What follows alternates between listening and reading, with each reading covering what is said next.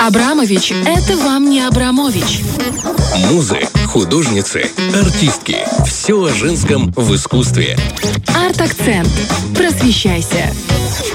Так, ну что, девочки, мы с вами в понедельник так классно работали активно, что чуть не вместились и перенесли искусство на пятницу. На самом деле, неважно, в какой день говорить об искусстве, главное о нем говорить. У нас э, сегодня с вами, значит, работа прекрасного художника эпохи Возрождения Сандра Боттичелли. Почему я о ней решила рассказать? Я вам хочу сказать, о ней? что... Подожди, а, о я картине. Думала, а, фу, я думала, неужели он как это, Эрих Мария Ремарк? Э, Нет, нет, нет. Там, пока не, не поймешь, кто там что, кто написал, да? Да, да, да, да, да. Это художник, мужчина, и работа у него с двумя персонажами на картине. Кентавр и Афина Паллада. О, моя любимая Так и беги. называется. Да, любимая богиня. обожаю её, да. Хорошо. Так и называется Паллада и Кентавр. Э, Двухфигурная работа, и она у нас не должна, в принципе, вызывать ни ровно ни одного вопроса.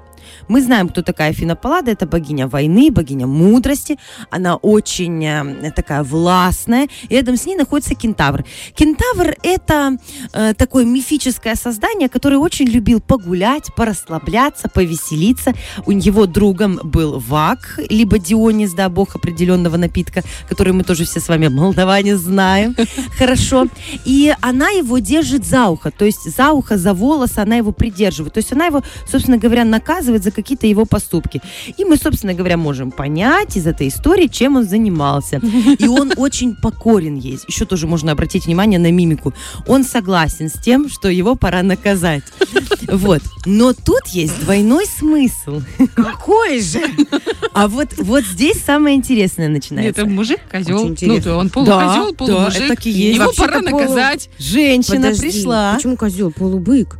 Так какой Да, бык, он полулошадь, козел. он А, полулошадь. лошадь, полу- лошадь. а, простите. Полулошадь у нас с вами. Бархта. Вот. Ну, ну, его- ну, Прости, пожалуйста, ну я правда что он козел. Ну, Давай, включай Германа тоже. Я так э, думаю, чтобы что- уже, знаешь, запечатать этот момент. После, после нескольких праздниц Дионисия всяких возможных, может, он и в козла превращается тоже. Девочки, я знаю, что наступит момент, когда нам в снах будет являться вот эти все бочичели и будут нас Но ругать. Боттичелли это не простой художник. Вообще эпоха Возрождения это триумф рацио над земным, то есть триумф разума и красоты.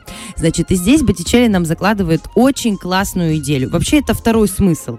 И э, это не гипотеза, это прям доказанная идея, что, во-первых, работу заказали семья Медичи. Это очень богатая семья меценатов, которые управляли Флоренцией, они властвовали там, они поддерживали художников максимально, насколько это было возможно, финансово делали заказы, и благодаря этому художники могли развиваться. И очень часто работы заказывались с точки зрения подарка кому-то на свадьбу. Есть предположение, что именно эта работа была подарком для двоюродного брата Лоренцо Медичи. И здесь возникает интересная мысль. Почему подарили именно такую работу на свадьбу? Для того, чтобы жена держала в уздах своего мужа? Эта версия интересная. Но есть более правдоподобная версия, которая, мне кажется, очень э, лаконичной и очень верной. Эпоха Возрождения – это время, когда господствует гуманизм и вообще мысли о человеке. И все, что такое тленное, тщеславное, такое для, для, для ублажни, у- у- у- услады тела, да, это все уходит на второй план. И здесь у нас идет сравнение с точки зрения Боттичелли, что Паллада, Афина Паллада – это разум, а все, что представляет собой кентавр, это вот те самые, те самые страсти. И нужно обуздать свою страсть, и должен возобладать надо всем разум. Вот эту идею несет в себе эта картина. Хотя с первого взгляда вообще об этом не думаешь. Ты просто видишь красивую богиню, которая пытается разобраться каким-то образом с кентавром. Классная идея для молодых. э, Подарок друг другу. Можно, Да? сейчас же 2023 год, можно Да-да. его лицо туда э, э, Добавить, вырезать, да? вставить и ее лицо вставить. Ну, такие вот и ма- маски, понимаешь? Очень бы и красивый. нет? Классный подарок, ребята, берите на заметку. И почему мы точно знаем, что это Боттичелли, и почему мы точно знаем, что это для семьи Медичи подарок? У нас есть конкретные отсылки к этому. Все платье, в котором, которое облачена Афина Паллада, оно испещрено кругами с бриллиантами. А круги – это символ семьи Медичи.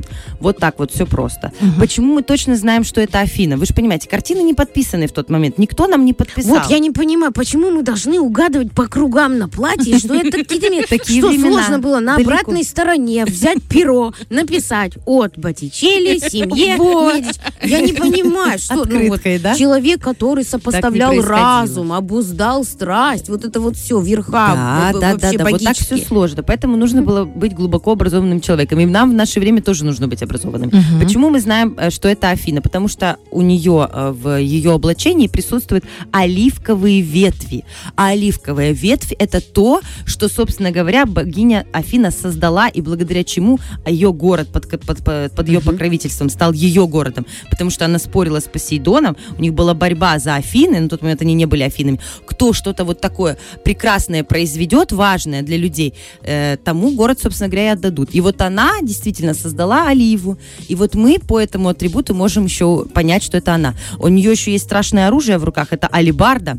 Это вот это вот такая страшная металлическая вещь, чтобы рубить Топор, короче, красивый. Топор, да, красивый топор. Это называется алибарда.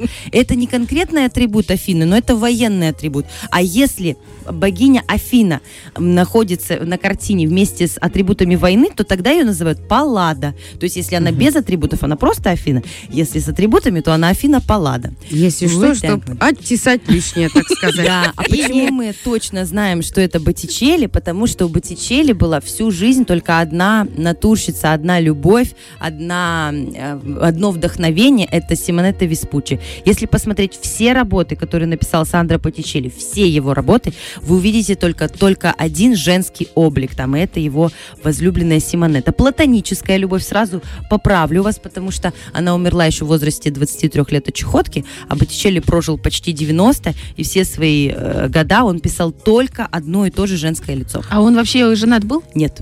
А, ну тогда он понятно. любил только одну женщину и на всех картинах писал только ее. Она у него в формате любой богини. Очень она у интересно. него Венера, она у него Афродита, она у него Афина Паллада, она у него Мария Магдалена, она у него все-все-все То есть это надо рано умереть, чтобы он всегда был с тобой. Э, А может, просто у него хорошо получалось это лицо? Ну, знаете, как он я когда очень маленькая была, на большее не был способен. Либо кентавры, либо... Прости, Либо одно, это либо просто любила это ужасно. Нет, мы Это шутка. никак не хотим задеть Боттичелли вообще.